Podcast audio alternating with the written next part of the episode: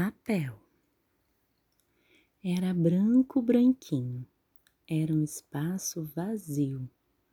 Basta um lápis e pode até ser a bandeira do Brasil. O papel é como a gente. Vai mudando com o tempo. E como é surpreendente ver os desenhos que eu tento.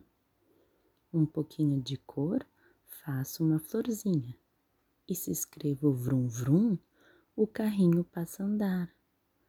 Mas se com um pincel eu faço uma linha, junto com outra de baixo é uma cobra rastejar.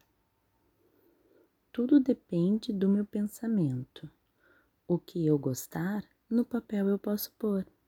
O sol, a chuva, o arco-íris e o vento. Adoro desenhar, com ou sem cor.